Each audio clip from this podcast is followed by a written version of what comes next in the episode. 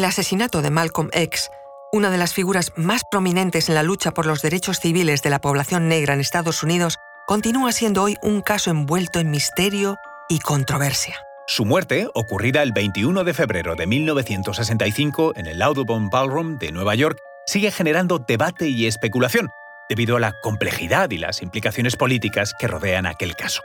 Os contamos esto y mucho más a continuación.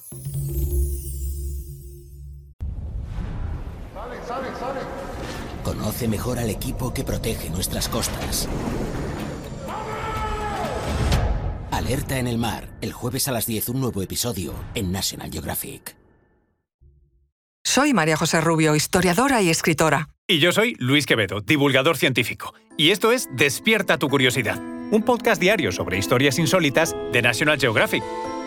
Y no te pierdas Genius, Martin Luther King Jr. y Malcolm X. Y descubre cómo sus experiencias, sus relaciones en la infancia y la adolescencia y su formación académica forjaron e influenciaron las figuras icónicas en las que se convertirían. Ya disponible en el canal National Geographic. Malcolm X fue un influyente líder afroamericano, orador y defensor de los derechos de los negros. A diferencia de contemporáneos como Martin Luther King Jr., era conocido por su enfoque más directo y en ocasiones controversial en su lucha contra el racismo.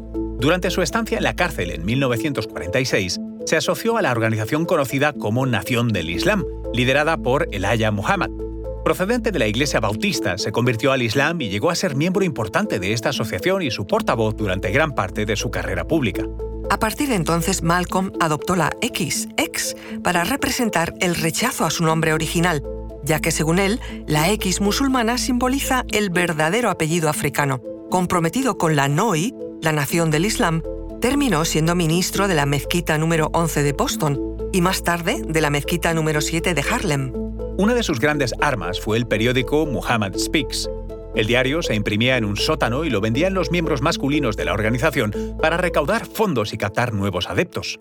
Bajo la influencia de Malcolm, pasaron de ser 400 a más de 40.000 miembros.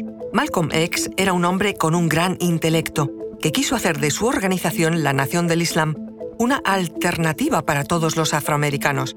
Era contrario a los discursos y las manifestaciones contra la violencia que pregonaba Martin Luther King.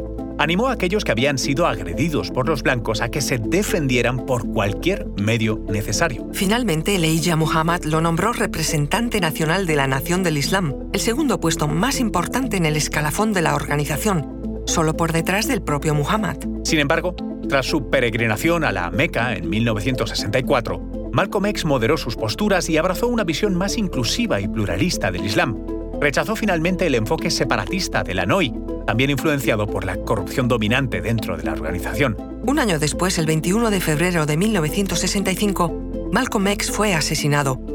Ocurrió mientras se preparaba para dar un discurso en el Audubon Ballroom, en Harlem, Nueva York. Testigos describieron como un grupo de hombres armados y organizados irrumpieron en el salón y dispararon a Malcolm X. Recibió un total de 21 balazos. La brutalidad y la naturaleza pública del asesinato fueron impactantes y las consecuencias inmediatas. Se desató una ola de luto y furia entre sus seguidores y la comunidad afroamericana en general. El propio Malcolm ya había vaticinado su muerte un año antes durante un debate en Oxford. Estaba seguro de que la Nación del Islam o el FBI acabarían con él. La investigación sobre el asesinato de Malcolm X fue rápida y para muchos insatisfactoria. Varios miembros de la Nación del Islam fueron arrestados declarados como culpables y condenados por el asesinato. Algunos detenidos mantuvieron su inocencia. Muchas inconsistencias y preguntas sin respuesta plagaron el caso. Talmadge Hayer, uno de los acusados, admitió su participación, pero también afirmó que otros dos hombres condenados no estaban involucrados, aunque sirvió de poco, porque nada cambió. Varias teorías han circulado sobre quién pudo estar detrás del asesinato de Malcolm X y por qué. Algunas de estas incluyen, para empezar, la Nación del Islam, Malcolm X había hecho enemigos dentro de la NOI después de su separación de la organización y criticó ferozmente a su líder, Elijah Muhammad. Muchos creen que su asesinato fue ordenado por la cúpula de esta organización. Luego, como había sugerido el propio Malcolm X, se sabe que el FBI, bajo la dirección de J. Edgar Hoover, había estado vigilándolo de cerca como parte de su programa COINTELPRO, destinado a desacreditar y desestabilizar a los movimientos por los derechos civiles. Algunos especulan que el FBI jugó un papel importante en el asesinato, directa o indirectamente, para eliminar a Malcolm X. A lo largo de los años han surgido nuevas pruebas y testimonios que han puesto en duda las condenas originales.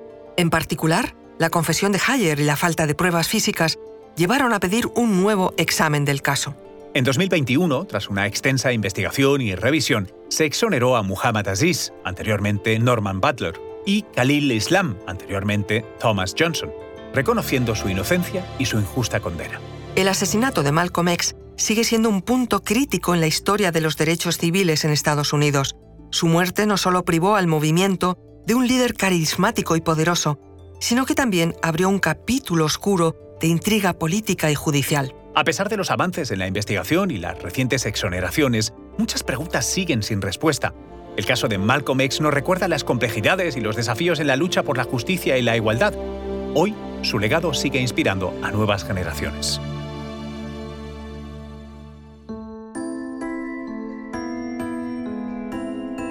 Recuerda que Despierta tu Curiosidad es un podcast diario sobre historias insólitas de National Geographic. Disfruta de Genius, Martin Luther King Jr. y Malcolm X, ya disponible en el canal National Geographic. No olvides suscribirte al podcast y darle like si has disfrutado con nuestras historias.